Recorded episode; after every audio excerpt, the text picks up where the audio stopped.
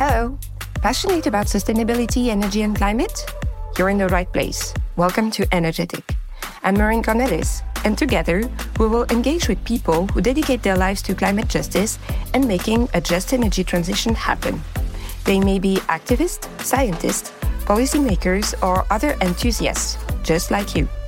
Let the life stories and insights inspire you to build a better future for people and the planet. Dear listeners, welcome to a very unique episode of Energetic. While our podcast typically unfolds in English, today we have a special treat in store. We'll be conversing in Italian. Why this exception, you may ask? Well, it's all due to a webinar I meticulously crafted for Rete Assist, an Italian network aiming to address energy poverty by creating awareness and cohesion among all the relevant stakeholders. Disclaimer, I'm one of its founding members. So what is the purpose of this webinar, you inquire? It aimed to delve deeper than the technical and theoretical aspects of energy communities within the Italian context. Because while the technical landscape of energy communities appears promising, with eager participants primed to take the plunge the moment the long awaited ministerial decree raises our presence, there's a facet that often escapes the limelight the social and cultural dimension of these existing energy communities. As our brilliant experts Dr. Aura Dudka and Emanuele Bertuzziello revealed, already existing energy communities frequently lack diversity, with a noticeable dearth of women, youth, and individuals from disadvantaged backgrounds among their ranks. This limitation poses a challenge in addressing energy poverty comprehensively, an issue demanding broader participation and a much better understanding of the granular challenges at stake. So, what did emerge from this enthralling discussion? Energy, nestled with the framework of an energy community, is merely the tip of the iceberg. The act of generating and sharing energy within communities serves as a mere pretext for fostering social connections, delivering training, bolstering initiatives, and sowing the seeds of progress. This is especially pertinent for young people and women residing in underserved areas. At a juncture when climate change is steadily morphing into a social quandary, the imperative to construct new responses that position people at the forefront is paramount. This, my friend, encapsulates the essence of energy justice, and this is exactly what we try to do with all the energetic conversations. So, the video recording of this remarkable gathering is now available on Rete Assist website, on YouTube as well. And AI enables automatic captions to be generated. So if you're really interested in this topic, tune in there too and share your feedback with me. I'm really looking forward to hearing them. Happy listening! Allora, il progetto di, insomma, che un, nell'ambito nel quale sto organizzando quell'evento di oggi eh, si chiama il progetto Pentren, eh, ovvero contrastare la povertà energetica con un approccio olistico e condiviso per favorire una transizione energetica giusta ed equa nel contesto dell'Agenda 2030. Questo progetto è finanziato dal Ministero dell'Ambiente e della Sicurezza Energetica, dal MASE, ed è insomma per, per per vita a questo progetto abbiamo partecipato al bando all'avviso pubblico per proposte di iniziative a supporto dell'attuazione della strategia nazionale per lo sviluppo sostenibile. Il titolo, insomma, già abbiamo avuto un, eh, già ve l'ho detto, e il mese in cui iniziato è quello di, di marzo di quest'anno, e avrà durato un anno e quindi sarà concluso nel febbraio del 2024. L'obiettivo strategico di questo progetto è quello di favorire la transizione energetica in modo che nessuno sia lasciato indietro, sempre um, coerentemente con il motto No one is left behind. Il primo degli obiettivi che vogliamo portare avanti è quello di sensibilizzare gli stakeholders che si occupano della, della transizione energetica e aumentare le loro capacità sul, sul campo in modo tale che questi possano implementare iniziative efficaci eh, nel contrasto della povertà energetica. Uh, un altro obiettivo che ci siamo prefissati è quello di aumentare le conoscenze degli attori nel contesto italiano, sempre rispetto ai temi della transizione energetica e uh, il, i nostri obiettivi non sono rivolti solo agli, solo agli, attori ma anche a sensibilizzare i cittadini e uh, a far crescere la rete nazionale degli attori che sono impegnati nella transizione energetica. Come raggiungeremo questi obiettivi? Allora, una prima azione è quella di un questionario che quelli che forse sono già stati presenti all'evento del 26 già avranno sentito parlare. E il questionario è volto a rilevare le percezioni della cittadinanza sui loro consumi e le conoscenze relative insomma, ai temi che girano intorno alla transizione energetica. La mia collega Federica dovrebbe avervi già inviato, insomma, invierà a breve il, link attraverso il quale potete compilare questo questionario che impiegherà davvero pochissimi minuti. Come vedete le, le, risposte da raggiungere sono tante, cioè sono 500 perché appunto vorremmo un campione rappresentativo della popolazione italiana su merito a questi temi, quindi diciamo, siamo, siamo ambiziosi sotto questo punto di vista. E se volete potete anche intanto completare il questionario in questo momento e anzi se ci aiutate a diffonderlo ci, ci fareste davvero un, un grande favore. Allora, un'altra azione che, che, stiamo implementando per raggiungere gli obiettivi di, di Pentren è quello di creare degli eventi. Gli eventi si dividono in tre categorie, quelli di capacity building, rivolti per lo più agli attori, quelli di sensibilizzazione che sono rivolti sia agli attori che ai cittadini e altri eventi di sensibilizzazione che sono rivolti per lo più alla, alla cittadinanza do un piccolo anticipo che ancora non è niente di sicuro, diciamo che verso la fine di ottobre vorremmo organizzare un evento stavolta in presenza a Roma e anche questo sarà un, un, evento di sensibilizzazione dove appunto parleremo di temi che riguardano la riqualificazione energetica degli edifici, sia da un, da un punto di vista tecnico ma per lo più da un punto di vista più sociale. Per quanto riguarda gli output del progetto Pentren, tramite le, gli eventi la, mm, il questionario e un atlas, vorremmo uh, fare in modo che ci siano attori con competenze più rafforzate e cittadini più consapevoli rispetto al tema della transizione energetica. Invece la ricerca sarà, mm, sfocerà poi una pubblicazione che presenteremo molto probabilmente al, a dicembre quando ci sarà l'evento finale di Pentren.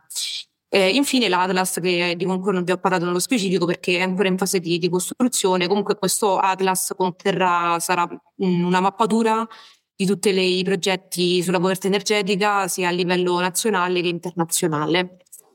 Allora, per tornare al, all'evento di oggi, oggi, come vi ho già anticipato, è un evento di sensibilizzazione, sia appunto per uh, cittadini che per stakeholders, e parleremo di comunità energetiche e dell'energy sharing, quindi su questo penso non c'è bisogno di nessuna descrizione perché posso lasciare tranquillamente la parola ai colleghi che mi succederanno.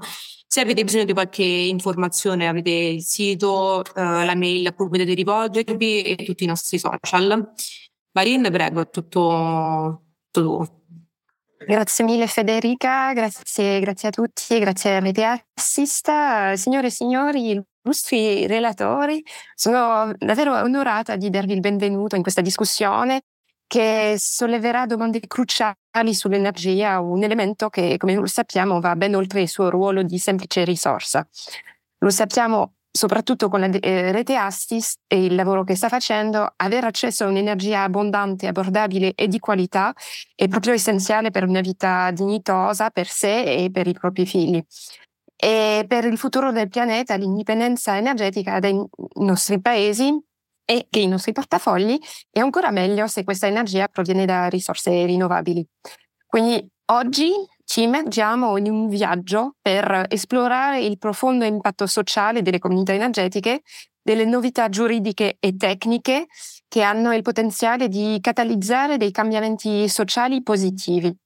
Tuttavia, Uh, diverse ricerche svelano una realtà diversa di quella rosa che vi stavo dipingendo, perché le comunità energetiche, nonostante il loro potenziale, spesso mancano di diversità e non affrontano adeguatamente la povertà energetica. Il coinvolgimento delle persone colpite dalla povertà energetica rimane frequentemente limitato o ignorato dalla, anche nella legislazione e nelle linee guida pertinenti. Inoltre l'Italia uh, non dispone ancora di una definizione condivisa e di una metrica per valutare i benefici sociali associati alle comunità energetiche in contesti vulnerabili. Quindi oggi ci riuniamo qui non solo per portare alla luce queste sfide, ma anche per guardare oltre.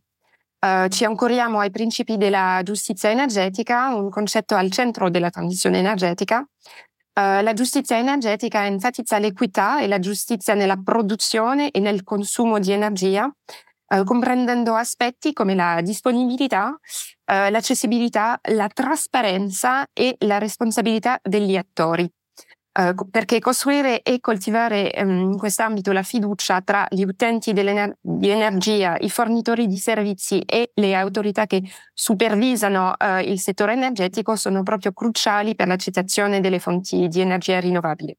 Quindi durante questa discussione affronteremo domande pressanti. Qual è lo stato attuale delle comunità energetiche in Italia?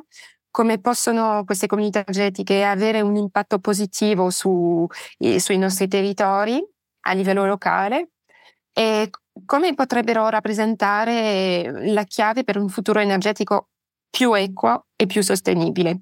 Quindi, per guidarci in questa conversazione illuminante, ho il piacere eh, di presentarvi i nostri due eh, illustri relatori, che sono eh, la dottoressa Aurore eh, ricercatrice presso l'Università di Trento, fo- che lavora con un focus sulle comunità energetiche, la democrazia e la giustizia.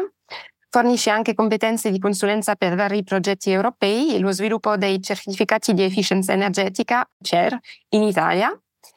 E il nostro altro relatore è l'ingegnere Emanuele Petruziello, un professionista appassionato di energia pulita, una profonda comprensione della gestione della domanda e delle sue applicazioni nel campo dell'e-mobility e del cambiamento comportamentale in ambito energetico. Emanuele ha cofondato Koala, una startup innovativa che mira a semplificare il settore nella condivisione di energia per renderla accessibile e comprensibile a tutti. Quindi saranno proprio perfetti per uh, aiutarci a, a, capire molto meglio questi argomenti. E quindi è, questi due fantastici esperti sono guidati da me, dottoressa Marine Cornelis, direttrice di Next Energy Consumer, e anche il piacere di essere una delle, dei primi soci di, di Rete Assist e oggi sarò la vostra moderatrice. Vi invito a partecipare attivamente attraverso la, la chat e mentre esploriamo insieme come le comunità energetiche possano trasformare in meglio i nostri territori e cercheremo insieme un futuro più energetico più equo, giusto e sostenibile. Quindi grazie a voi per unirci a noi in questo viaggio che spero sarà illuminante e grazie all'iniziativa Pentran e a Rete Assist. Ora uh, vorrei lasciare la parola ad Emanuele. Emanuele, potresti darci una panoramica del della situazione energetica italiana attuale. Quali sono le sfide principali che stiamo affrontando? Certo. Ok, allora innanzitutto grazie mille per l'invito, grazie Marin, grazie Rede Assist eh, per questa bellissima iniziativa. Io mi presento e sono Emanuele Petruzziello e sono mm, CEO di Koala. Koala è una startup innovativa.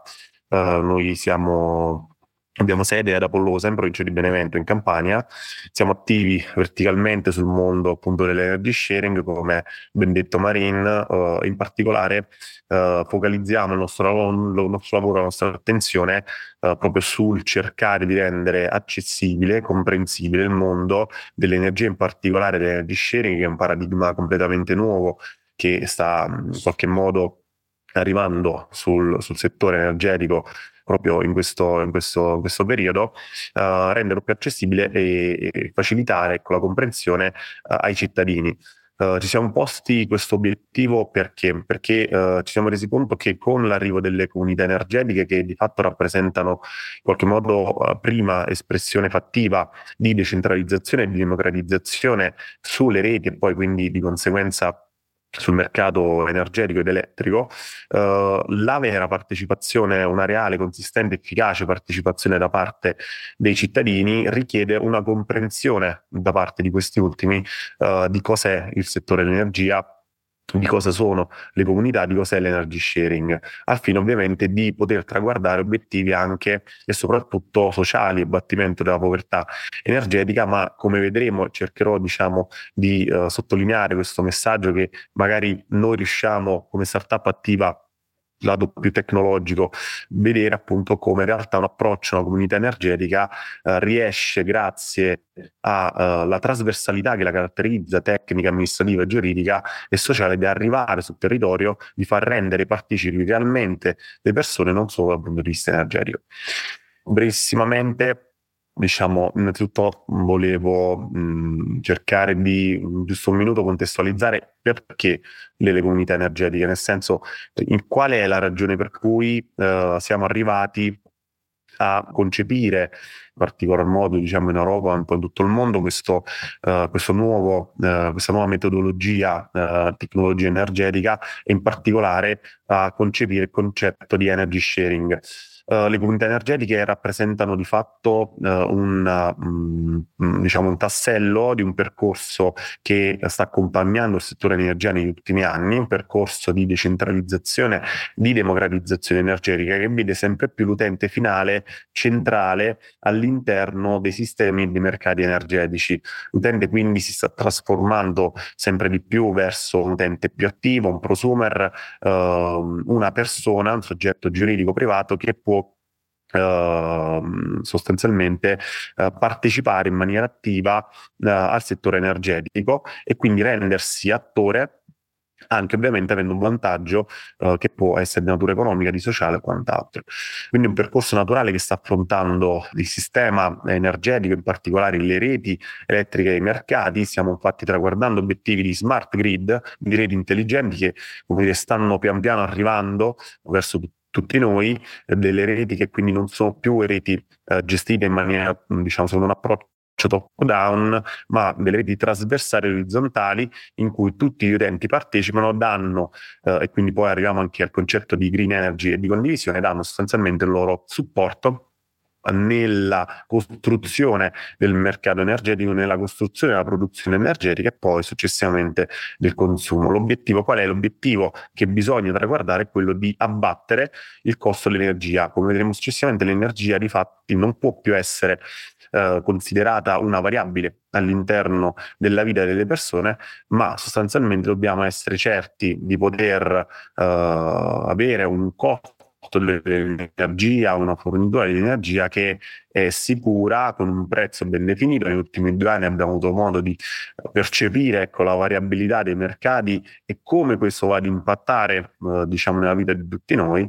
Quindi è importante sostanzialmente costruire una realtà, un settore energetico che sia molto stabile, che sia decentralizzato, che sia orientato verso gli utenti.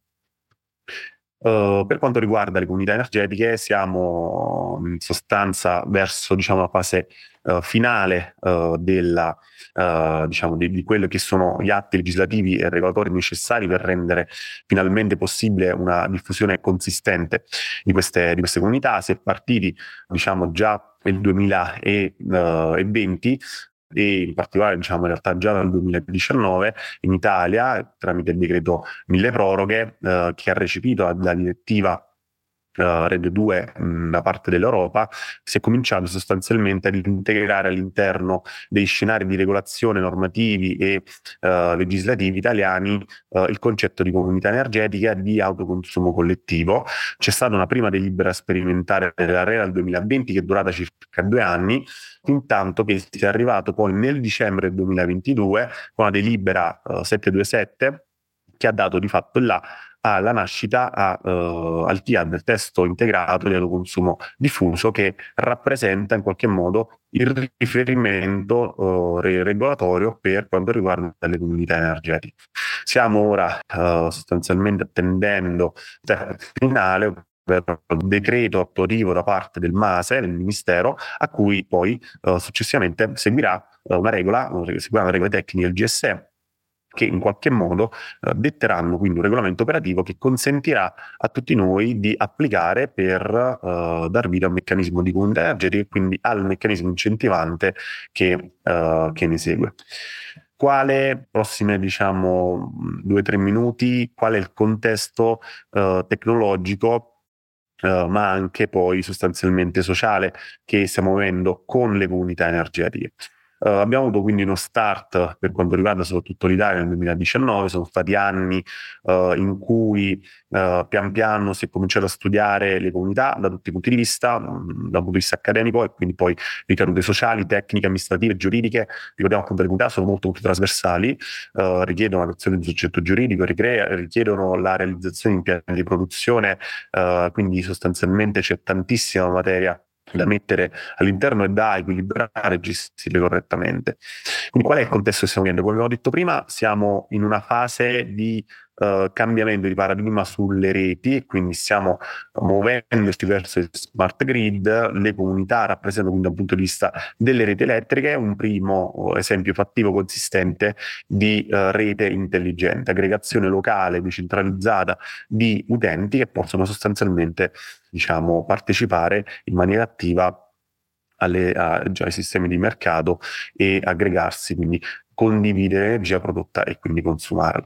Uh, contesto tecnologico di produzione energetica, le comunità rappresentano sostanzialmente uno stimolo fortissimo per um, i mercati nella produzione di energia, per lo sviluppo di nuove tecnologie, dopo lo accenneremo, uh, e quindi diciamo le comunità energetiche danno la possibilità, uh, lo stimolo a, anche a creare, a cercare di realizzare, di brevettare, di cercare nuove soluzioni di produzione energetica pratica perché ovviamente uh, si va con le comunità a caratterizzare i territori, le peculiarità, le risorse di ogni, uh, di ogni territorio e come sviluppare. Il contesto tecnologico è poi caratterizzato da piattaforme che si stanno sviluppando, noi ad esempio siamo una startup che appunto opera da questo punto di vista, piattaforme che uh, sostanzialmente consentiranno di mh, operare in, vari, in vario modo, supportare come ci sono tante uh, realtà che stanno nascendo come gestionali ad esempio tecnici, amministrativi, piuttosto che giuridici, uh, piattaforme differenti che possono permettere sostanzialmente anche uh, comunicazioni di altra sorta, di rendere più accessibile la possibilità di realizzare una comunità energetica, di facilitare in qualche modo la comunicazione anche tra, tra queste comunità. Guardiamo ad uno scenario dei prossimi anni, è stato stimato l'anno scorso in 40.000 il numero di comunità energetiche che riguarderanno l'Italia al 2025, numeri molto molto elevati. Le, le piattaforme smart grid deriva un concetto poi di metering, quindi noi siamo come sistema elettrico italiano tra i più avanzati tecnologicamente a livello europeo, abbiamo uh, dei DSO che sono tecnologicamente molto molto molto avanzati, abbiamo in questo momento in atto una massiva di sostituzione dei cosiddetti smart meter di seconda generazione che stanno installando in tutte le nostre abitazioni, in tutte le utenze e che avranno un potenziale enorme. Questi meter consentiranno sostanzialmente di raccogliere informazioni al quarto orario dei flussi ad esempio energetici o di altre informazioni anche utili eh, alle comunità energetiche e quindi davvero riuscire a monitorare in tempo quasi reale le informazioni. Quindi a livello tecnologico, da questo punto di vista, siamo già pronti e siamo nelle fasi finali uh, di uh, sostituzione dei contatori. Questo permetterà anche di avviare scenari particolari, nuovi, differenti. Uh, perché appunto anche per lo sviluppo delle piattaforme l'utilizzo di smart media di seconda generazione permetterà insomma nuove soluzioni, la possibilità di operare con protocolli di comunicazione certificati direttamente con questi meter, con i GSE, con i distributori stessi, uh, quindi scenari molto interessanti. E poi ovviamente ci troviamo nell'era di tecnologie come la blockchain, come l'intelligenza artificiale che fanno parte in maniera integrante delle comunità energetiche, uh, ad esempio la blockchain uh, è già da tempo stata individuata come una delle tecnologie abilitanti, per esempio nella Uh, gestione coordinata nelle comunicazioni delle comunità energetiche, l'utilizzo dei smart contract o di, altri, di altre strutture che di fatto sono uh, utilissime in un, ripeto, settore come quello delle comunità dove abbiamo uh, una trasversalità tra lo giuridico, tecnico e quant'altro uh, il contesto sociale, uh, che poi è una ricaduta tra le più importanti che noi anche come startup che opera uh, sulle comunità o sull'energy sharing in generale stiamo notando, ovvero la capacità, come dopo avremo tempo di approfondire, la capacità di queste comunità energetiche di ricadere in maniera consistente all'interno del contesto sociale. Sicuramente c'è una, una, diciamo una considerazione in termini di povertà energetica, la capacità da parte degli utenti di abbattere i loro costi di energia, avere maggiore potere e questo magari Uh, su, uh, diciamo, di, di economia uh, su atti fronti, la capacità di queste comunità energetiche di avere integrazione territoriale, di fare integrazione territoriale, tanti progetti che stiamo portando avanti, ad esempio noi o anche altri operatori, di fatto cosa fanno? Vanno a riscoprire le risorse territoriali, cercano di valorizzarle e ovviamente questo rende partecipi tutti coloro che sono sul territorio, dai cittadini privati, residenziali, commerciali, alle industrie che sono presenti, quindi si va a valorizzare quello che il territorio riesce a dare e in base a quello, dopo accenderemo ad, ad, ad alcuni casi, si va anche a sviluppare una soluzione tecnologica differente che può andare appunto dal fotovoltaico, all'eolico, alle biomasse e quant'altro. Le comunità poi, infine, Uh, secondo noi determinano uh, due aspetti fondamentali.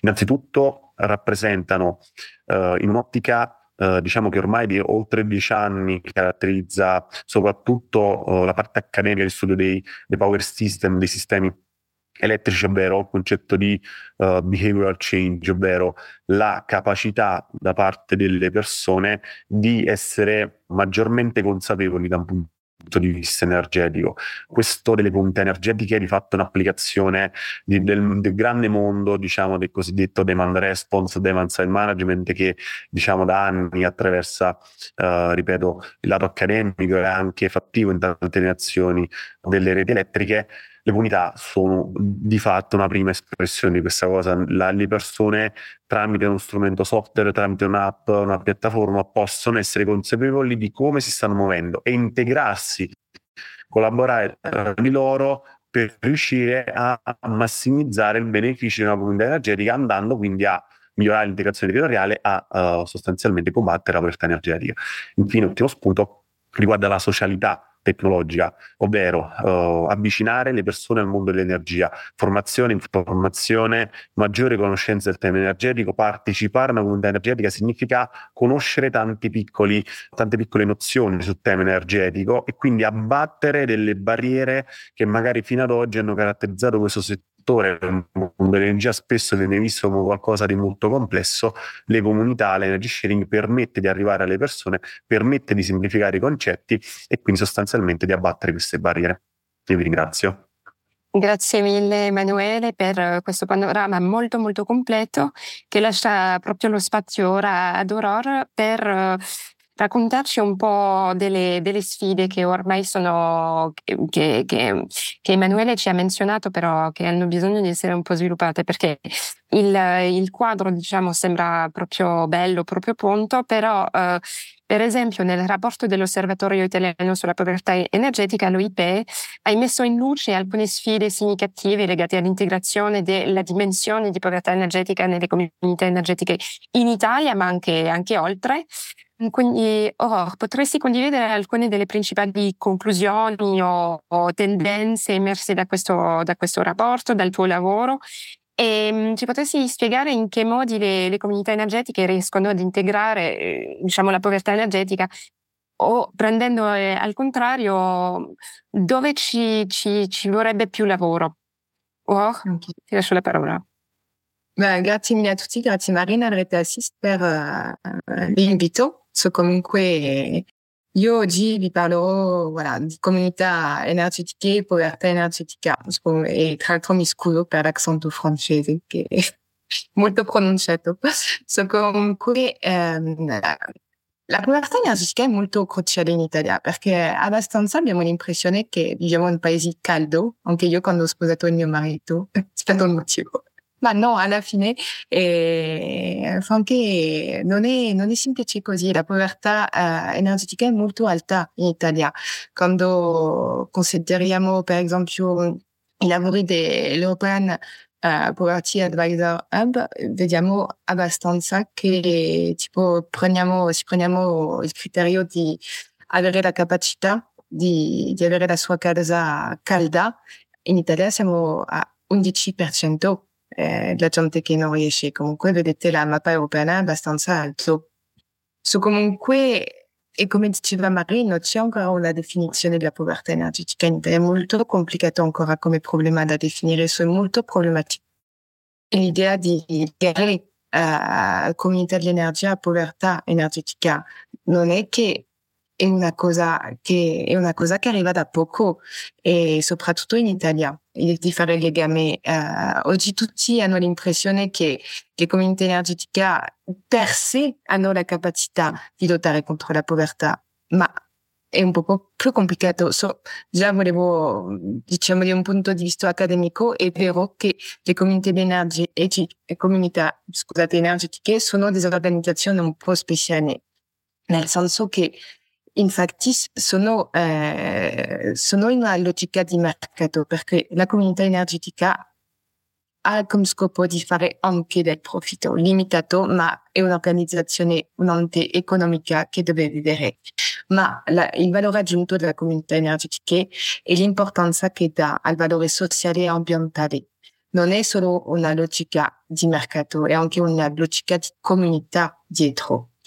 E c'est perché c'è davvero l'idea che i cittadini, grazie alla comunità di energia, avranno la capacità o almeno la possibilità di produrre e di consumare la loro energia.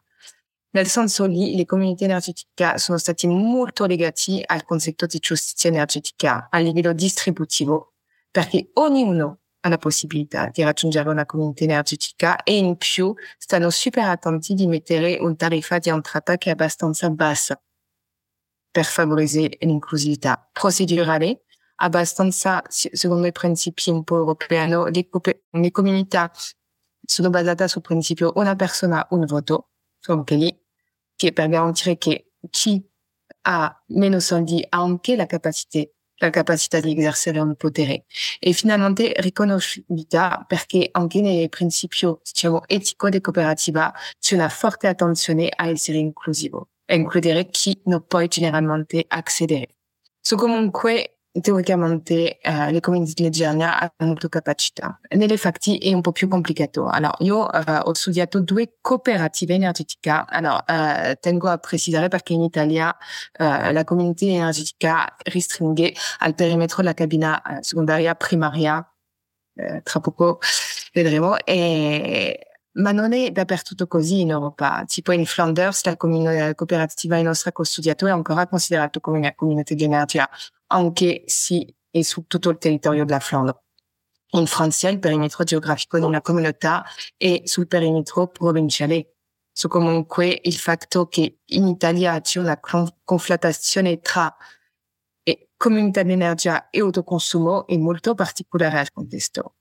Lo troviamo anche in Spagna, ma non è dappertutto così. So comunque è un punto che sottolineo molto perché, eh, voilà, secondo me e un posto italiano. So comunque vi parlo dei dati che ho avuto nelle due cooperative energetiche EcoPower in Flanders e e nostra in Italia. So, siamo una comunità di energia predirettiva, ma sono gli stessi dati che troviamo anche nelle comunità di energia a scala più ridotta dove c'è anche prossimità. Ci sono molto maschi.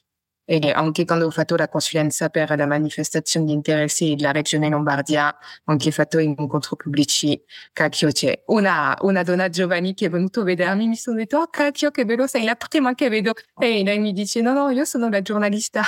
Ah.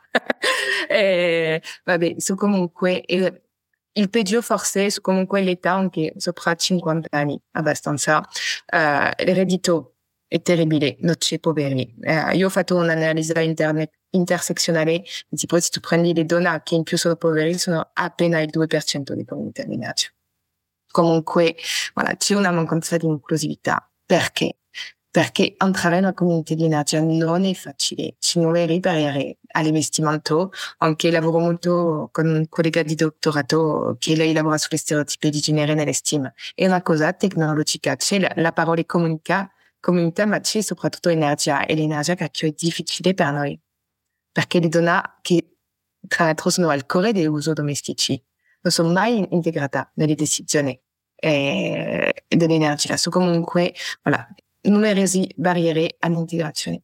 E co- come vi dico a livello di progetti molto grandi ma anche più piccoli eh. vale per le cooperative EcoPower che hanno 70.000 membri ma anche per il progetto tipo della, della Valpina, che ho fatto e dappertutto un po' così so comunque eh, e la cosa come diceva c'è anche poco azione per lottare contro la povertà energetica. È un po' lì il, pe- il peggio perché alla fine non le valori, quando guardi azioni concreti ci sono poco. Allora perché? C'è alcuni soci che hanno una mancanza di interesse. Concretamente dobbiamo accettare che c'è della gente che partecipa alla comunità dell'energia non per motivo ambientale, ma per soldi, che voilà, vedono un investimento, comunque non hanno lo scopo di andare oltre e esista. Ma c'è anche soprattutto perché alla fine non sono tanti a non avere interesse,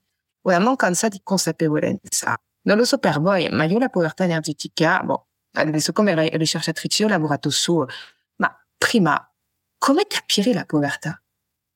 Non l'ha mai vissuto? E io vengo di una famiglia popolare, so già capisco un po', ma non ho mai la povertà estrema. L'ho capito quando ho insegnato nel nord della Francia, quando avevo dei bimbi che non potevano i loro compiti perché si scaldava solo una camera a casa loro e il resto faceva 13 gradi. Di aver visto le esperienze lì mi ha fatto cambiare. Ma se chiedi a qualcuno nella strada, ti lottiamo contro la povertà energetica, come facciamo? Cioè, è molto difficile, molto difficile di capire. E la terza, il terzo problema, c'est la mancanza. Allora, mi sono un po' sbagliato sulla traduzione italiana, ho messo mancanza di mezzi, ma sarebbe risorse, mi sa, più adattato, perché lottare contro la povertà energetica costa.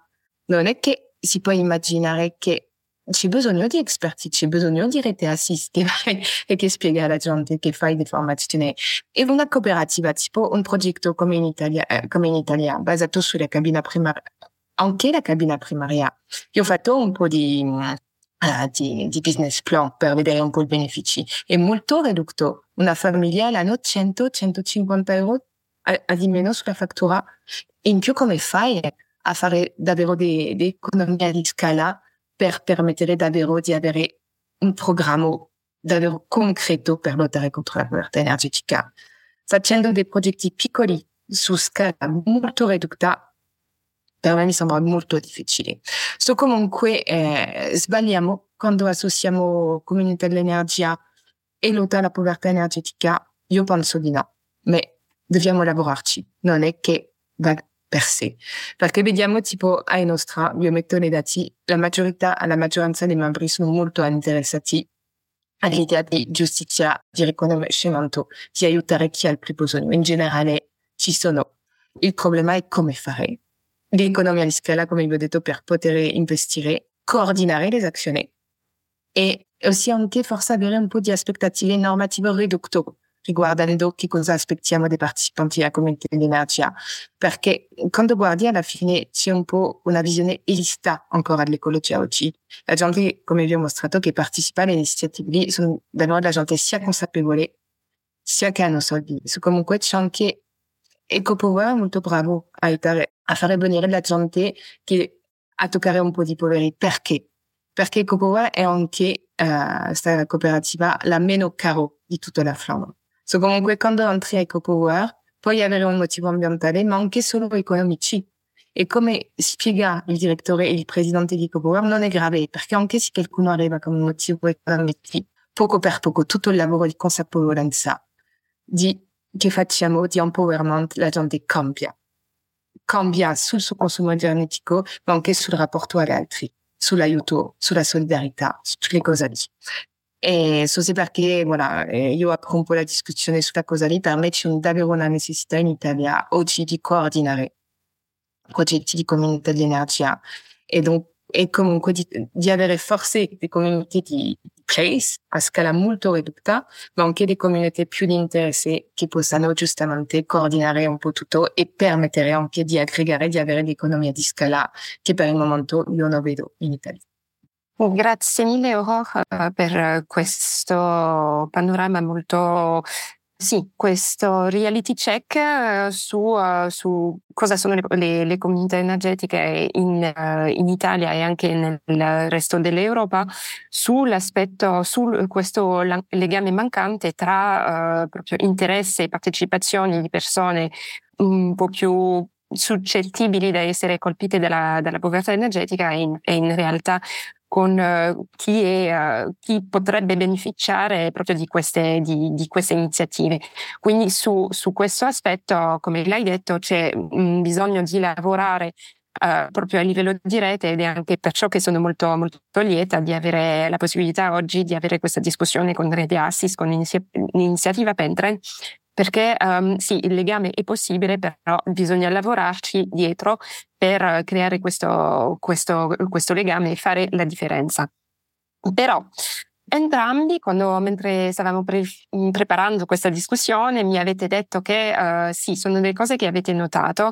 C'è una voglia, un desiderio di andare oltre questo status quo che non è proprio rosa, che è abbastanza grigio, però quindi ci avete, ci avete, state lavorando con diverse realtà che vorrebbe proprio mh, colmare questo divieto tra uh, l'ideale diciamo della comunità energetica che è quello di creare comunità, di creare um, legami sociali e quello di, uh, di mezzi di produzione, eh, di, di, di, risorse, di mezzi di produzione di energia pulita. Quindi Uh, vorrei iniziare con Aurore. Ci potresti condividere qualche esempio di progetto, iniziative che, che, mm, che, hai osservato o studiato dove le comunità energetiche hanno al contrario avuto un impatto, stanno avendo un impatto significativo sulle comunità locali in termini di equità e di sostenibilità? Perché esempi buoni so che ne hai pure. Sì, no, no, c'è degli esempi buoni. Tipo, si prendo il caso che tutti ne parlano in Italia, a Napoli. San Giovanni di Tedusco. Eh, io ho fatto un po' di interview con eh, il progetto lì, sono davvero bravissimi, bravissimi e hanno abbastanza cambiato una realtà da gente che è lì. E c'est perché quando Emmanuel ha parlato di comportamentalisti economia comportamentale. Guarda, grazie. Però te, scusateci oggi un po' l'invasione francese, eh, la rete assist. e, comunque, quando si, si vede il progetto di Napoli, e c'è dei lavori che sono davvero una socio-economista italiana che si chiama Nives de la Valle e che, che, è davvero bravissima. E lei è più giustamente eh, sul tipo di economia comportamentale che, allora, io la trovo bravissima, io ancora, ancora scritto ieri per dire, oh Nives, cito le tue lavori domani perché infatti, ma Nives, quando eh, mostra per esempio un, un quartiere di Bolzano che hanno messo tipo le smart grid con le smiley. Si va bene, si consumi bene, ti fai un smiley verde. Si consumi male, ti fai un smiley. Non funziona, non funziona. So comunque puoi avere la tecnologia, anche magari nell'articolo che hai condiviso poco tempo fa sulle tariffe dinamiche, dinamiche, anche lì vediamo che così non è che cambia. A Napoli c'è un esempio molto pratico, c'est perché ritorno al caso, parlando con un altro sociologo italiano, Ivano Scotti, anche lui bravissimo sulla problematica lì, mi diceva guarda, io ho fatto un'interview e analizzando i consumi abbiamo visto che la gente fa a volte 3-4 lavatrici al giorno poi ricordo più bene. E boh, i poveri, l'economia del, po- del povero, si dice cacchio, ma sei povero, dovresti stare attenti. Ha una, una, anche un po' morale, moralizzatrice quando... E alla fine hanno scoperto che perché il povero fa qua, perché la mamma fa quattro lavatrici o tre lavatrici al giorno? Perché se non le fa, il povero è stigmatizzato come qualcuno che non è pulito che qualcuno che pensa. Mamme ti spiegano che fanno le lavatrici così tutti i giorni perché c'è una forte stigmatizzazione sociale attorno di, attorno di loro. So, comunque puoi mettermi un smart meter per dirmi guarda tanto il consumo, ma il peso del stigmat sarà sempre più alto. So comunque, e forse il smart meter non lo so, puoi funzionare, boh, eh, il mio marito adora le cose mie. Con lui sono sicura che sì. Ma per i più poveri, come fai? Come fai? Fa, è difficile. So, comunque sì, la tecnologia, perché no? Ma c'è adottare un approccio più sociale, a cambiare le pratiche. Io ho, ho letto poco tempo un articolo in Francia molto interessante sull'autoconsumo. E, e comunque fanno l'autoconsumo in un building che è molto anche della gente un po' povera. La mamma ti spiega, io per ridurre il mio consumo esco con la mia figlia, vado al parco, faccio delle attività sociali lei ha un livello un po' media. C'è qualcuno che davvero nella povertà molto bassa e lui dice ma io sto davanti alla televisione tutti i giorni. Sono davanti al mio smartphone, perché anche nella povertà c'è un problema di legame sociale, la gente è molto isolata. E so comunque, sì perché sì la tecnologia sì, ma non solo la tecnologia, c'è bisogno di avere anche la gente tipo uh, si tavoletta assist, che ti accompagna, che ti spiega, c'è anche l'idea di fare comunità, di, tipo come fare la mamma che prende la sua figlia ma che esce, che va a fare delle attività fiori con gli altri, che fa comunità. Là, tu puoi costruire delle nuove pratiche, delle nuove norme, che cosa di nuovo la tecnologia da sola un po', un po' dubbi. Eh. Emanuele, giustamente uh, Koala, l'azienda che hai fondato, cerca di uh, semplificare un po' questa, quest, la tecnologia per renderla più accessibile a tutti.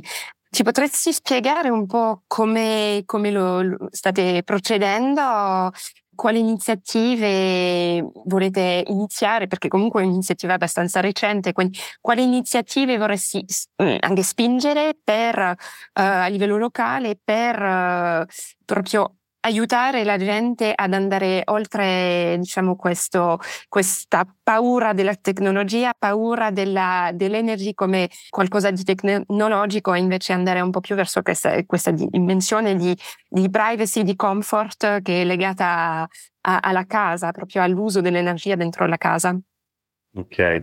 Allora, innanzitutto, diciamo, voglio condividere quello che diceva prima, nel senso che un po' il nostro approccio come startup sul mondo energy sharing, vedendo già anche tante realtà che si stanno sviluppando, deriva da quelle osservazioni, cioè dalla mh, consapevolezza che uh, inevitabilmente passiamo dalla tecnologia perché è comunque un prodotto energetico, tecnologico, la comunità in senso diciamo stretto, però è un qualcosa che arriva alle persone, cioè qualcosa che veramente richiede una partecipazione attiva, quindi le persone devono comprenderlo, uh, devono capire sostanzialmente mh, diciamo, cos'è la partecipazione quindi energetica, abbattere la povertà energetica, condivido sul, diciamo, sul discorso iniziale, sì, ma è una correlazione diretta, univoca di comunità energetiche e povertà energetica No, nel senso che secondo noi no, eh, va applicata in maniera giusta. La comunità energetica è uno strumento che, come dire, può essere eh, gestito in tanti modi, più positivi, meno positivi, secondo noi. Quello che il nostro approccio, quello che noi vediamo eh, è cercare di dare dei strumenti tecnologici, ma con impatto sociale, con impatto sulle, sugli utenti molto molto elevato. Faccio degli esempi pratici, sviluppare eh, esattamente, leggo diciamo, un commento, interazione uomo-macchina è quello che bisogna cercare di, di innescare io faccio sempre un esempio, eh, ovvero che mh, ci sono tante barriere, tanti tabù che sono stati sparati in questi anni, a partire dall'informatica, diciamo negli ultimi anni sembrava qualcosa di molto difficile, adesso nel quotidiano. Uh, anche se nell'economia sta cambiando tanto, ci sono tante start-up fintech che stanno cambiando il settore e il mercato, l'energia per noi è uno degli ultimi mercati una delle ultime barriere da abbattere per arrivare alle persone. Per noi abbattere uh, la povertà, arrivare socialmente alle persone uh, supportandole significa fare rete, perché magari chi non riesce diciamo, a da solo ad avere la forza è un consumatore che già ha difficoltà uh, davvero reali problemi di povertà energetica può essere supportato da chi sta a fianco, ma questo supporto reciproco può venire solo se c'è consapevolezza, c'è conoscenza di quello che si sta facendo, ma non ai massimi sistemi, non ad alti livelli, uh, ma tra le persone. Io voglio supportare te, ci possiamo supportare a vicenda, ma dobbiamo capire come lo dobbiamo fare, questo tramite strumenti tecnologici che mh, possono dare una mano, ma che siano semplificati. Koala sviluppa, la nostra idea è sviluppare soluzioni che siano diciamo abbia una direzione verso gli utenti, non verso il mondo tecnico professionale.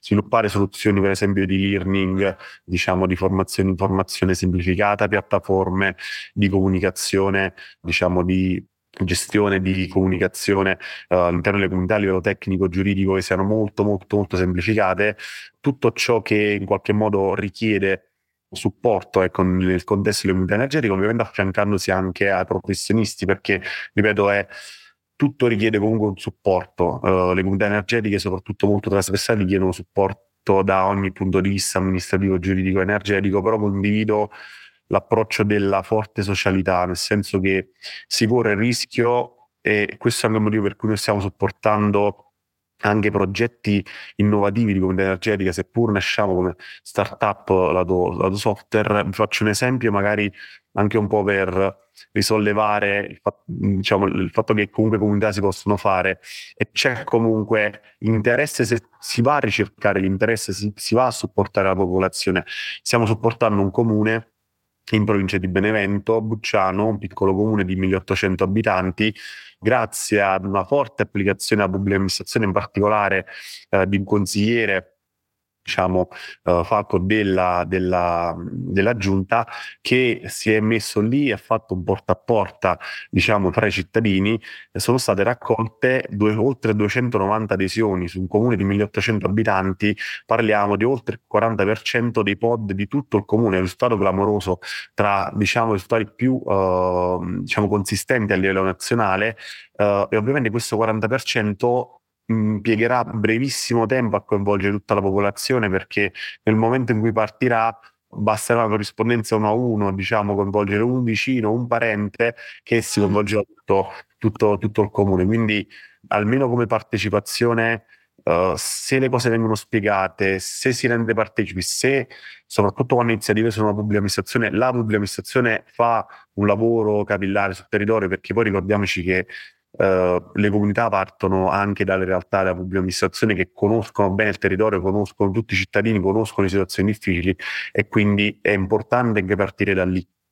Oltre alle tante comunità che potranno nascere in iniziativa privata, però uh, il pubblico può dare una prima spinta consistente e sbloccare anche tante persone, diciamo da questo punto di vista, avvicinarle al mondo dell'energia. Quindi Uh, condivido assolutamente con la l'approccio sociale, l'approccio diciamo d'impatto che bisogna andare nel supportare e cercare le persone e, e, spiegargli le cose, diciamo dare una mano, un supporto per quello che è possibile e, e noi cerchiamo di farlo ecco, da, dando quegli strumenti che possono essere utili poi ai professionisti, a coloro che, che si occuperà di, questo, di, diciamo, di questi progetti, di farlo in modo più semplice più semplice possibile. E po', un po questo ecco diciamo sicuramente un approccio noi crediamo anche tantissimo e chiudo uh, che la tecnologia può supportare in qualche modo l'aspetto sociale Uh, e quindi il mondo dell'energia può avvicinare le persone a comprendere meglio uh, tanti discorsi, può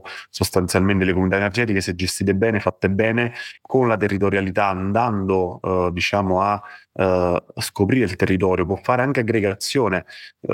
chiudo con questo esempio su un comune, un altro comune, sono vari progetti innovativi che stiamo portando avanti, da Sessa Cilento, per esempio, sempre in Campania, Monteverde, Bergeolino, Castelfranco Franco, un altro piccolissimo comune a vocazione agricola di allevamenti, uh, lì c'è una possibilità, un'idea da parte del comune di realizzare impianti a biogas perché ci sono tanti allevamenti, c'è reflo è la possibilità di creare uh, sostanzialmente un'unione, un consorzio, una cooperativa tra diciamo, cittadini, uh, ricostruire anche un tessuto territoriale e sociale per avere poi un beneficio, una ricaduta sostanzialmente su tutto il territorio. Quindi quello che dicevo prima, la comunità va oltre l'aspetto energetico, è anche quello, cioè veramente ricostruire uh, tessuto che poi a cascata può anche supportare chi è veramente in difficoltà e può essere accompagnato e deve essere accompagnato. Grazie, grazie tanto Emanuele Uh, diciamo questo punto di vista molto, molto importante, il fatto che diciamo, le start-up uh, siano consapevoli di, di, questo, di, di, questa difficoltà e invece di vederla solo come diciamo, una, un ostacolo, la vedono come una sfida che ha bisogno di essere diciamo, trascurata in, uh, coinvolgendo diversi punti di vista, anche diciamo, persone con un profilo più sociologico come quello di Aurore o uh, anche i poteri pubblici come, come i, i, le, i, comuni, eccetera, questo fa una differenza enorme. E direi pure che, uh, visto che hai previsto di fare uh, formazioni, puoi sempre orientare verso Rete Assist per tutto quel, mm, quanto riguarda diciamo, l'argomento della povertà energetica, perché è anche per ciò che esiste, esiste questa, questa rete. E, mm, Comunque ho visto che uh, voi avete già tantissime domande, quindi vi ringrazio. Non esitare, uh, la chat è fatta uh, per, proprio per ciò. Um, e ce n'è una, ci sono due che mi sembrano molto, molto rilevanti, uh, che sono diciamo abbastanza tecniche. Uh, una sarebbe su, mm, impianti di accumulo e la, che è legato anche a livello della, della trasparenza dell'acquisto e della gestione di questi impianti di accumulo.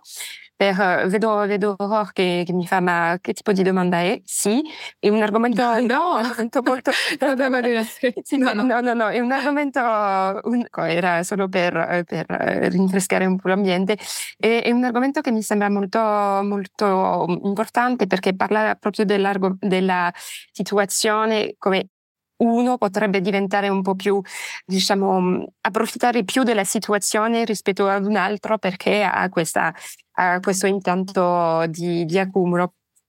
Uh, lì c'è qualcuno che ti dice, ad esempio, un sistema di accumulo può essere sia centralizzato sia privato nel singolo prosumer, oppure se la batteria può essere posizionata sia behind the meter sia front of the meter, la batteria può essere collegata direttamente al pannello fotovoltaico oppure può operare solo tramite scambio virtuale. Questo crea delle complessità molto rilevanti anche a livello della, diciamo, della, dell'accessibilità a energia di, di fonti rinnovabili. Poi c'è un altro, un altro angolo che, eh, che, è molto, molto interessante, è quello di Deborah Ciglio di RSE, che eh, ci chiede una delle questioni è l'accesso ai propri dati di consumo attraverso misure sempre più precise. Emanuele ha pure menzionato il fatto che stiamo passando a una nuova generazione di smart meters, però posso dire come, come, come pod, eh, io non, ho ancora accesso ai, ai, dati in tempo reale, quindi cioè, sembra la strada ancora un po' lunga. Però, però, comunque diciamo che le speranze dal punto di vista tecnologico esistono. Io su questo argomento del, della, diciamo delle, dei dati in tempo reale li trovo molto interessante anche per capire come uh, per esempio se una famiglia uh, sottoconsuma, questo potrebbe essere un indicatore di povertà energetica. In, uh, in tempi in cui fa, fa molto freddo invece la, il consumo rimane molto, molto basso, che non è in realtà una casa, una, una, seconda casa, però una prima casa, questo potrebbe essere un indicatore molto, molto pertinente. Sì, ho uno di seconda generazione che, uh, che mi è stato installato poco tempo fa. Uh, grazie Deborah della domanda uh, complementare. Comunque, sì, Aurore, tu come sociologa, economista, come vedi questi argomenti, diciamo, di sviluppo tecnologico? Hai qualche, mh, mm, qualche informazione, qualche mh, mm, anche dubbi o anche speranze?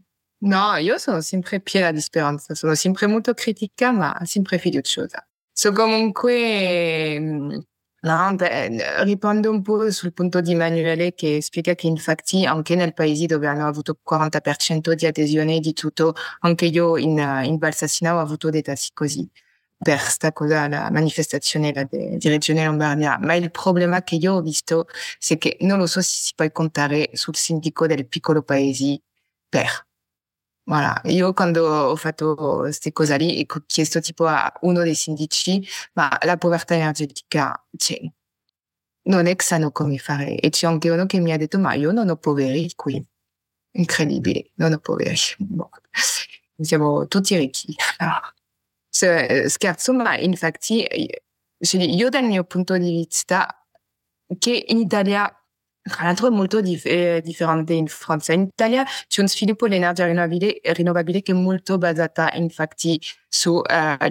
pubblica, sul comune, su, e lo, lo vediamo eh, anche eh, Natalia Magnani e George Dostino, sono io a dirlo. Il problema è che la, eh, la società civile non è mobilizzata non è mobilizzata e comunque contare solo sulle locali per sperare che c'è uno che va a dirsi cacchio sia la povertà energetica e abbiamo un po' di dubbio che può, può essere così. E so se perché sarebbe più per un coordinamento a livello di provincia davvero una cosa che, si fa, si fa la comunità dell'energia, sai che per esempio, non lo so, hai Rete Assist, che vai a darti un accompagnamento sulle progetti per includere la gente che ne ha davvero bisogno.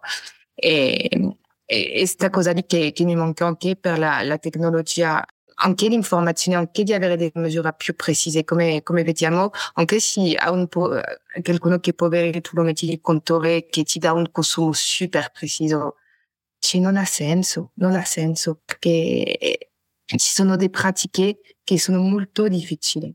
Ci davvero e forse l'opportunità che abbiamo con le comunità dell'energia è che insieme si può costruire un nuovo referenziale, delle nuove pratiche, delle nuove abitudini e davvero il lato sociale che io sono piena di speranza sull'idea di comunità ma ma come dicevo prima, non è che con il smart meter o perché c'è un sindaco bravo, e tra l'altro vediamo in Italia quanti comunità dell'energia solidale abbiamo.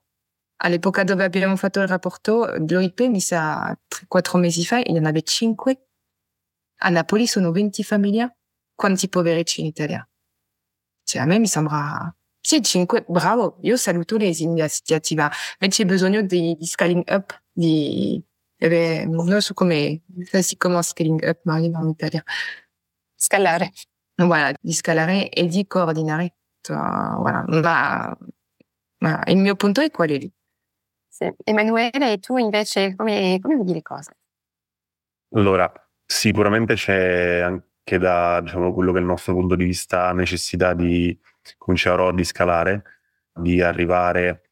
Il nostro approccio, per esempio, è eh, creare progetti innovativi territoriali che possano appunto essere eh, replicati, scalati, eh, presi come esempio eh, da altre realtà.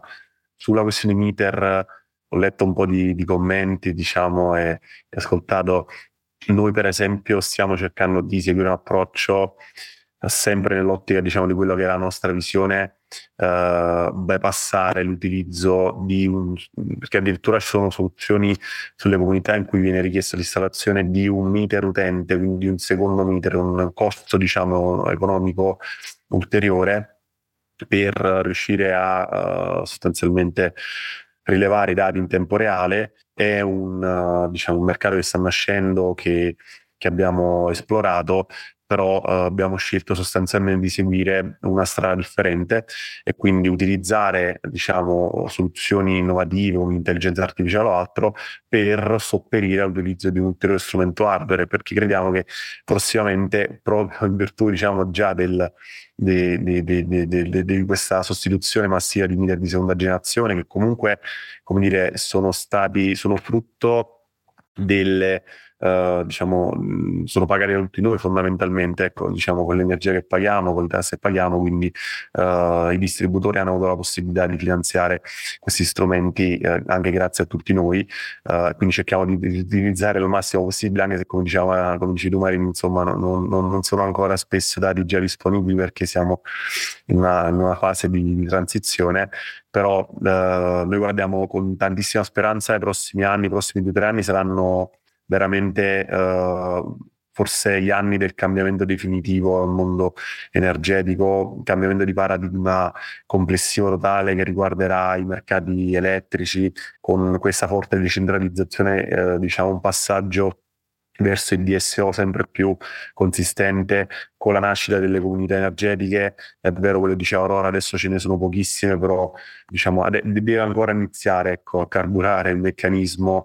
Uh, dobbiamo lavorare, cioè, noi crediamo che tutti noi possiamo dare un contributo, magari startup come la nostra più diciamo uh, fornendo un servizio tecnologico, sociale per quello che noi possiamo dare eh, ognuno di noi può dare un, un, contributo che può essere più sociale, può essere accademico, può essere amministrativo, può essere giuridico, ma l'importante è puntare nella stessa direzione, cioè dare tutti quell'imprinting alle comunità energetiche. Come dicevo prima, noi eh, siamo consapevoli di come le comunità possono essere fatte e quindi vendute, permettetemi, come un prodotto finanziario, come altri.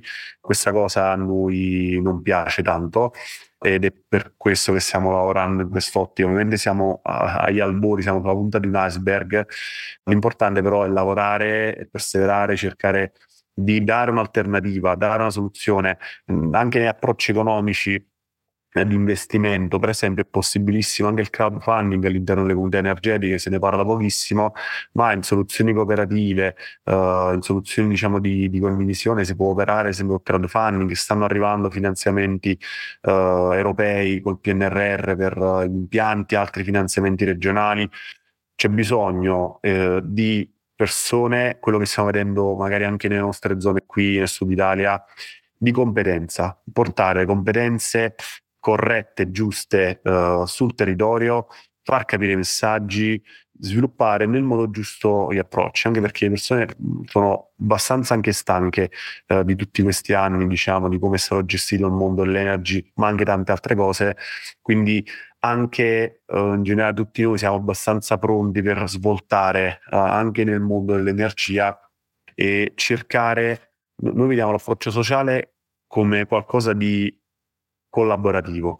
Ci sono delle persone in, in grave difficoltà devono essere supportate da chi può fare qualcosa, perché ovviamente da sole hanno difficoltà ad uscire da quella situazione. Quindi chi può supportare a livello economico, a livello tecnico, a livello uh, amministrativo, qualsiasi livello, deve dare un contributo e le comunità possono fare questo. Però ripeto, noi diciamo, faremo, cerchiamo di fare il possibile finché vengano sviluppate nel modo giusto, che poi, come dire, anche l'interpretazione della Red 2 a livello europeo che l'Italia doveva comunque rispettare, quindi tante declinazioni che adesso uh, si stanno cercando di dare alle comunità energetiche anche in maniera forzata, uh, di fatto non dovranno appartenere al mondo, e speriamo che diciamo, apparteranno al mondo delle comunità energetiche, però questo lo si può traguardare se si danno esempi uh, virtuosi. Ecco, quindi secondo noi quello che possiamo fare, che stiamo facendo, è lavorare tanto sul territorio, spiegare le cose, raccontare,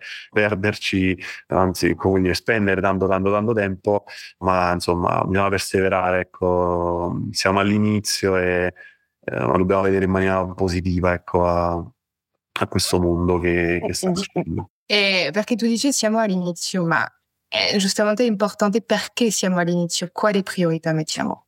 E io trovo che là per un inizio adottiamo abbastanza un approccio di mercato e tecnologico e se andiamo nel pattern lì sarà molto molto difficile. Io vedo in Francia tipo Energie Partagée che si occupa di transizione di comunità dell'energia dal 2008 a Marine più o meno, è un lavoro già da 15 anni e solo adesso perché anche siamo un po', non voglio dire che sono, scusate, voilà per ma c'è più di attenzione da noi alle problematiche qui.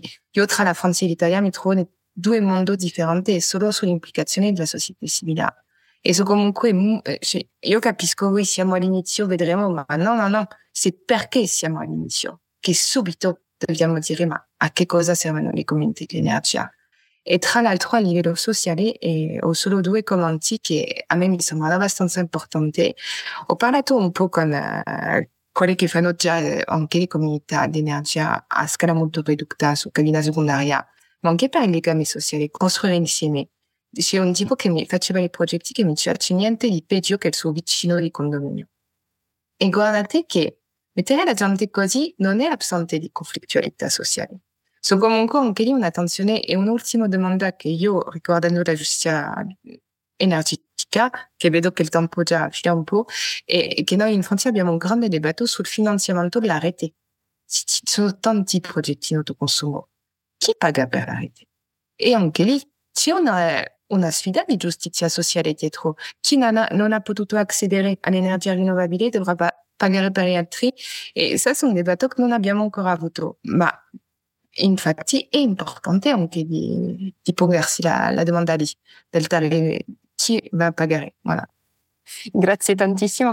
Quello che capisco è che alla fine questa, diciamo, l'aspetto di distribuzione di energia pulita è solo la punta dell'iceberg. Parliamo energia, però eh, tutta la dimensione di eh, comunità rimane da creare, tutta la dimensione di ridistribuzione dei benefici che vengono dalla distribuzione ultralocale di energia eh, tra soci, tra, tra diversità, è da, da, è da capire e da, e da riaprire io ho, ma vedo che, che tanti di voi avete delle domande uh, su, per esempio, uh, dovremmo spingere su soluzioni di impianti collettivi comunali o piccoli impianti di prosumers uh, e um, ce n'era una, una, quale sarebbe la, la, la forma giuridica um, per piccoli comuni la più vantaggiosa?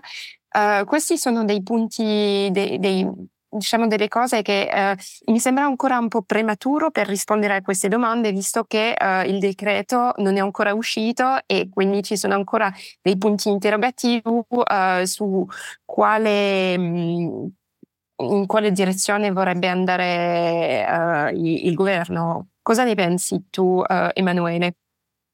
Sì. So allora, uh, concordo sul fatto che siamo in un uh, momento abbastanza prematuro.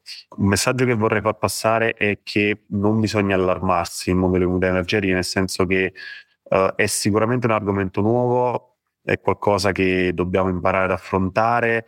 Eh, nessuno ha chiaro, neanche magari chi ha scritto le regole, qual è il potenziale diciamo, a cui può arrivare diciamo, una comunità o un sistema di comunità. Eh, però bisogna comunque stare tranquilli, nel senso che è tutto mh, fattibile, nel senso che diciamo, sono uh, meccanismi, tecnologie che possono essere gestite. Uh, in questo momento non avendo, uh, come dire, una letteratura esperienziale, una letteratura accademica sulle comunità, almeno in Italia, che sia consistente, è difficile mm. dire Uh, se uh, è più corretto um, andare in una direzione piuttosto che dell'altra, soprattutto dal punto di vista giuridico, la, la giurisprudenza sulle comunità energetiche in Italia è veramente quasi a zero.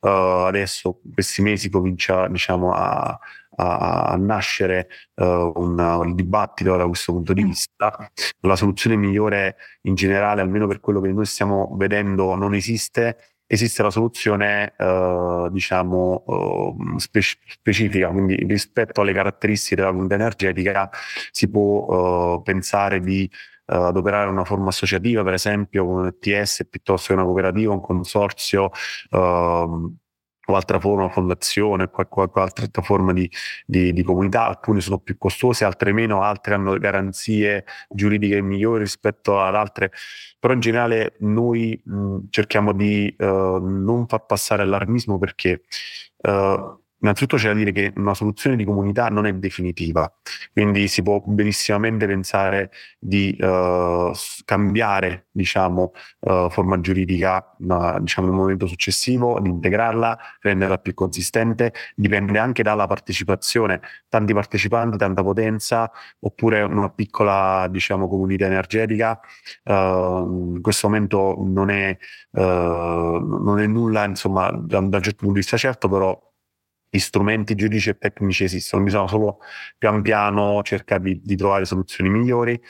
Uh, per quanto riguarda invece le soluzioni comunali, uh, noi per esempio stiamo collaborando sia con realtà comunali che privati, uh, anche su questo non mi sento di dire se c'è una soluzione migliore o meno. Ci sono per esempio realtà comunali come giustamente anche osservava Ror eh, c'è chi è molto attivo in questo momento sul territorio e quindi riesce a trascinare, riesce a creare progetti innovativi, tante altre realtà in cui per esempio ci sono gruppi di privati che uh, per natura, per già aggregazione preesistente e quant'altro stanno andando avanti, per esempio le cooperative, pensiamo alle cooperative, cooperative agricole, altre forme di cooperative che già sono formate, sono già aggregate, già sostanzialmente hanno anche come dire la forma giuridica e, e quindi spesso sono private, sostanzialmente vanno avanti uh, da sole. Quindi eh, adesso è difficile dire cosa sia giusto, cosa sia meno giusto. Noi tendenzialmente suggeriamo di partire con una soluzione relativamente semplice, senza complicare tantissimo. La, diciamo, le, le, le, la, la delibera dell'ARERA detta ovviamente delle milestone, però c'è comunque flessibilità. Tra l'altro manca ancora il decreto attuativo, quindi quello che stiamo dicendo comunque ha sempre un punto, si porta dietro un punto interrogativo che è il decreto attuativo che porta con sé i meccanismi di incentivazione, porta con sé le misure PNRR che incentiveranno i comuni sotto i 5.000 abitanti. Eh, leggo anche appunto diciamo, dei commenti riguardo alle forme giuridiche sugli enti pubblici, è vero, la Corte dei Conti si è espressa, quindi diciamo su, su alcune forme sostanzialmente uh, rispetto ad altre e anche noi crediamo tantissimo sulla questione della porta aperta, ecco questa è un'altra questione.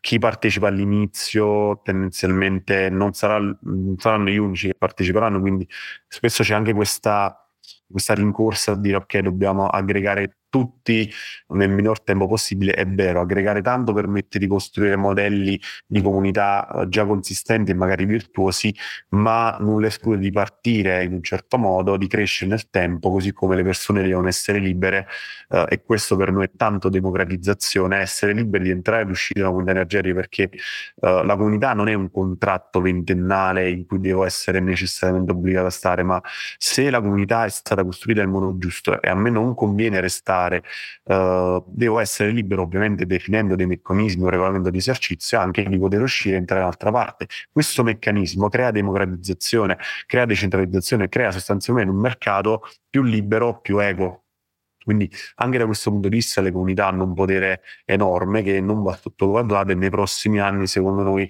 diciamo se ne vedrà sempre di più beneficio. Ecco.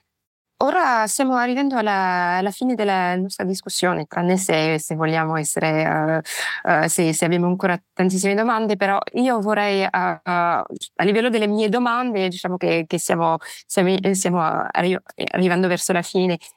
Però vi vorrei chiedere, mhmm, diciamo, un po' dal vostro punto di vista, dalla vostra esperienza, ne avete già, ne avete già segnato un po' di, di esempi, di, mh, mhmm, avete condiviso tantissime, tantissime cose, però um, diciamo, quali potrebbero essere i vostri tre principali raccomandazioni per massimizzare diciamo, il contributo delle comunità energetiche a, a un futuro energetico più eco, più sostenibile, più, più giusto proprio per tutti, più democratico?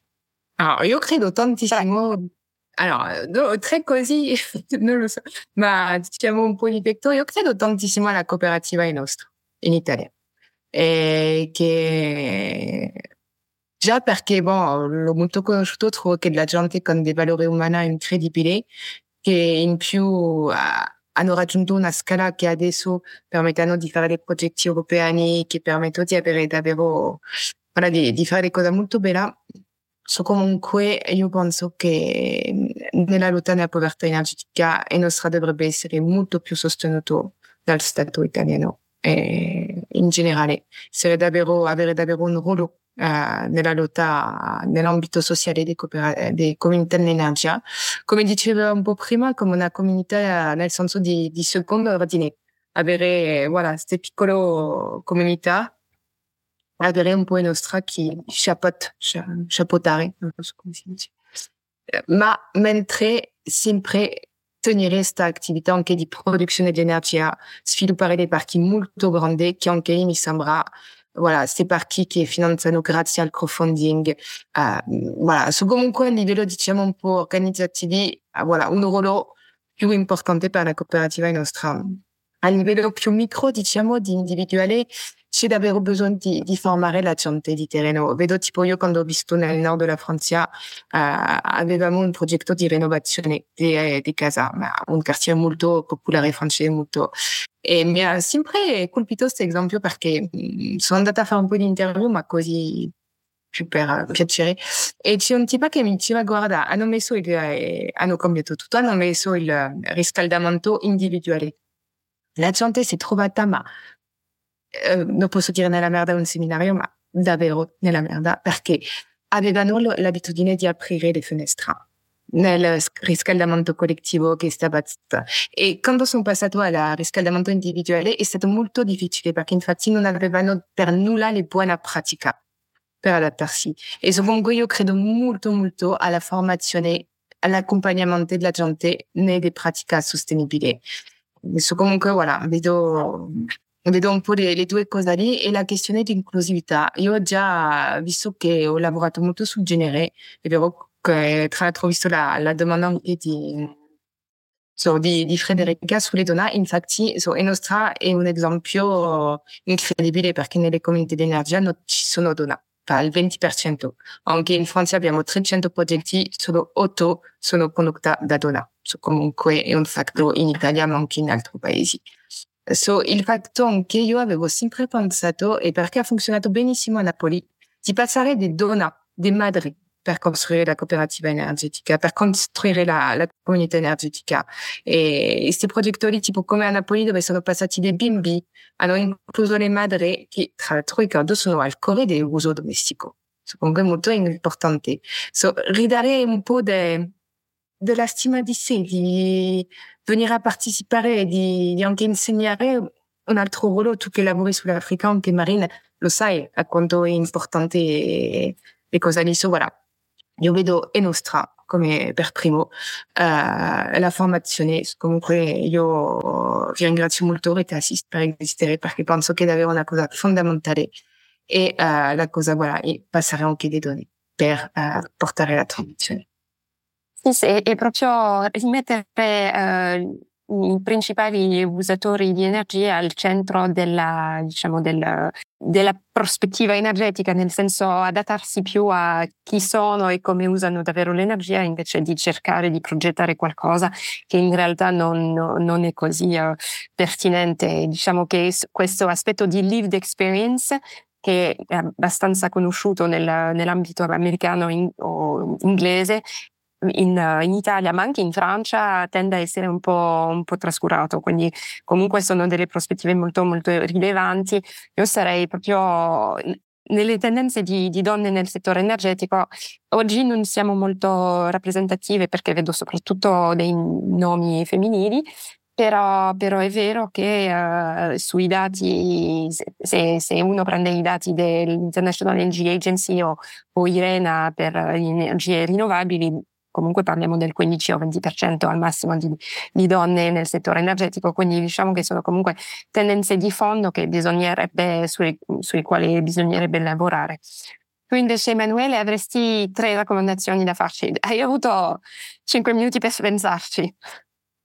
Allora, tre diciamo, punti che secondo noi possono aiutare uno sviluppo corretto ecco, delle comunità, come dicevamo prima, sicuramente anche, mh, come diceva Rora, la formazione per noi è anche quello che ci, diciamo, uno dei punti trainanti per noi, proprio la formazione, l'informazione. Le comunità sono uh, un anello di congiunzione tra gli utenti e il mondo dell'energia, quindi bisogna far capire alle persone cosa è l'energia, cosa sono le comunità energetiche, tutti gli aspetti sfaccettatori, diciamo, sostanzialmente che riguardano il mondo energia, quindi formare, informare, arrivare alle persone, uh, semplificare, far capire in maniera molto, molto semplice uh, e corretta uh, cosa è il mondo dell'energia, sviluppare progetti positivi di comunità energetica, quindi sostanzialmente progetti che mh, siano espressione per noi del territorio, cioè crediamo molto su, sulla territorialità delle comunità energetiche,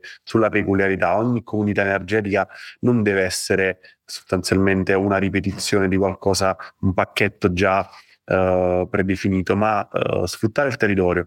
Uh, noi, per esempio, qui nelle nostre parti viviamo tantissimo, diciamo, la, una fuga sostanzialmente dei ragazzi, uno spopolamento delle zone, piccoli comuni, piccole realtà che si stanno, stanno morendo. Uh, noi lottiamo affinché questa cosa, è anche un motivo per cui abbiamo aperto la startup giù qui da noi e cerchiamo sostanzialmente di invertire Uh, c'è una rete di start-up, di realtà, di imprenditori, di uh, professionisti, uh, di università che mh, diciamo crede sul territorio, quindi per noi è molto importante anche questo e i progetti di comunità energetica aiutano anche a fare questo. Devono, all'approccio sociale anche questo, cioè portare un progetto innovativo, portare progetti in Europa come sempre stiamo facendo su alcune realtà permette di valorizzare quelle persone che hanno investito sul loro territorio. Noi stiamo collaborando con comuni, con ragazzi in realtà che per esempio ne hanno fatto della loro tesi di laurea di energetica sul loro comune. Quindi è una cosa bellissima e ci lavorano da anni.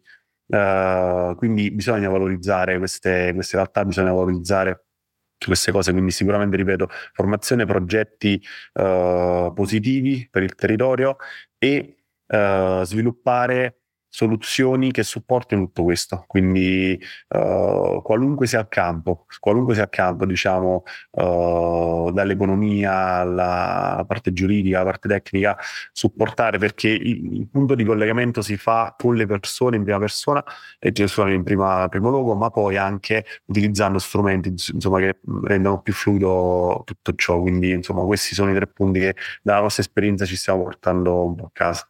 E quindi l'energia e le comunità energetiche dovrebbero essere semplici come accendere la luce. Uh, ed è, sembra, diciamo che questo argomento dell'energia sembra legato al, a quello che uno sta vivendo dentro casa, che bisogna coinvolgere il territorio, bisogna coinvolgere le esperienze della gente per fare una differenza e uh, andare, diciamo, oltre il, uh, per concentrazione del, dei mezzi di, di, produzione tra le, le, le, aziende che tradizionalmente hanno avuto il controllo del, della, del, della, della, della, fabbricazione e poi della distribuzione di energia. Però eh, diciamo che l'energia può essere il pretesto per iniziare altre, mh, altre dinamiche locali, altre dinamiche sociali eh, e creare diciamo, dei, un valore a livello, a livello locale. Ora, uh, se eh, avete delle domande è proprio il momento, altrimenti la, lascerò la parola a uh, Federica. Comunque, sia Emanuele che Aurora sono, e anche io, siamo eh, disponibili uh, via email, via i social network tipo LinkedIn uh, ci troverete. Quindi se avete delle domande, mi sa che comunque dovremmo avere un altro incontro su questo argomento, visto che tra poco speriamo uscirà il, il, decreto su, sulle comunità energetiche, quindi lì sarà anche la porta aperta a una discussione, anche a una discussione anche per aiutare chi, chiunque a capire cosa c'è dietro questo questo decreto e anche ad usare intelligenza collettiva per creare delle comunità energetiche che sono, che sono più, più, intelligenti dal punto di vista sociale, che, sono, che rispondono meglio alle sfide sociali che, che, possiamo avere. E direi che anche questo la forza di Rete Assist è di saper condividere le cose e saper essere un punto di, di, di, di informazione disponibili e accessibili a, a, a, tutti. Quindi se non vedo altri, altre domande, uh, vi ringrazio uh, Emanuele Petruziello e Oro Dutka siete uh, proprio fantastici e non vedo l'ora di uh, seguire i vostri, di leggere i vostri prossimi articoli, prossime ricerche, eccetera.